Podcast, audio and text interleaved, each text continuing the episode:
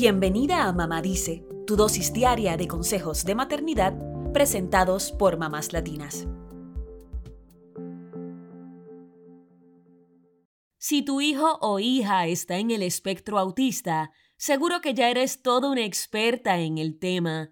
Pero si quien lo tiene es un sobrinito o un amigo de tus hijos, quizá te preguntes cómo puedes actuar para que se sienta cómodo y a gusto. Para ello, nada mejor que conocer más de qué se trata el trastorno del espectro autista y algunas herramientas que te ayudarán a interactuar con estas personas.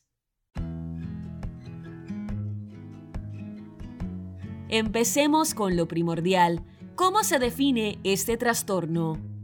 Pues el trastorno del espectro autista o TEA es un trastorno del desarrollo y afecta cómo los niños interactúan y se comunican con los demás.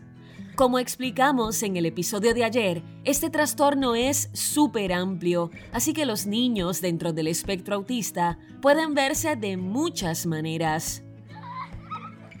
¿Cuáles son los síntomas?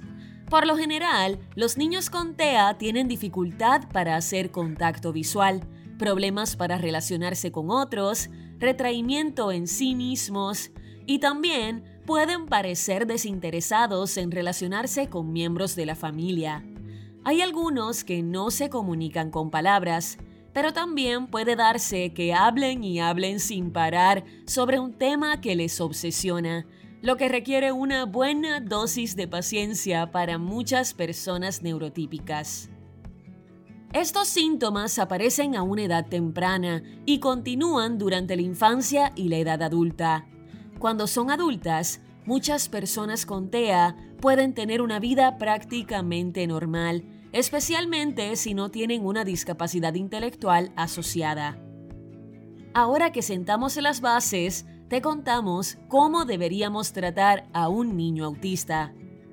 Vamos a decirte algo bastante obvio, pero que vale la pena remarcar.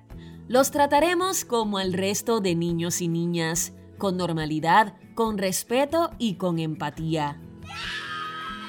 Es decir, no tenemos por qué tener un trato distinto hacia ellos, pero sí podemos actuar de cierta manera para facilitarles las cosas en muchos sentidos que no se sientan agobiados, que se sientan comprendidos, valorados y a gusto. Para eso, te proponemos varias estrategias. Número 1. Anticípale las situaciones o eventos. Esto ayudará a reducir los niveles de ansiedad que frecuentemente presentan los niños autistas por no saber qué pasará ya que una de sus características es que suelen ser bastante rígidos y necesitan planificación.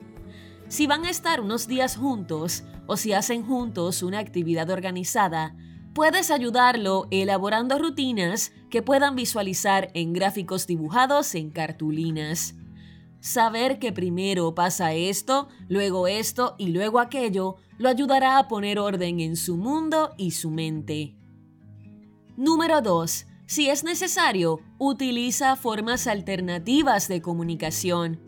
Hasta un 75% de los niños diagnosticados con autismo tiene también una discapacidad intelectual, que puede ser leve, moderada o grave.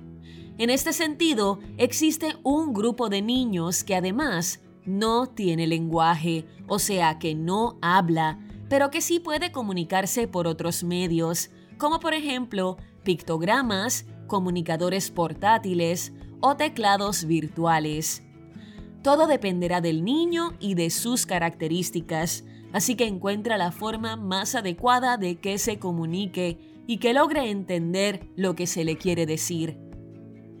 Número 3. Sé clara y concisa e intenta comunicar verbalmente lo que necesites, porque muchas veces ellos no comprenden la comunicación no verbal.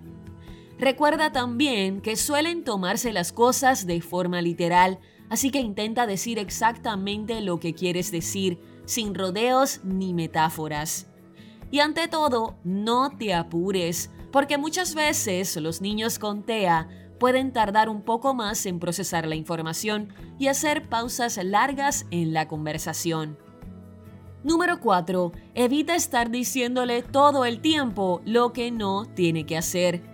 Es mejor reforzar las conductas que sí quieres que tenga con un comentario positivo cuando haga algo correcto. También puedes motivarlo a que siga teniendo estos comportamientos. Los juegos de roles pueden ser útiles para explicar la forma adecuada de comportarse en situaciones particulares. Por último, tendrás que esforzarte para entender las razones detrás del comportamiento del niño autista. Aunque sus actitudes te parezcan extrañas, siempre suele haber una razón detrás de ellas y como adultos nos toca ser empáticos y comprensivos. Pasar tiempo con un niño con trastorno del espectro autista puede enseñarte otras maneras fascinantes de ver el mundo. Aprovecha la oportunidad.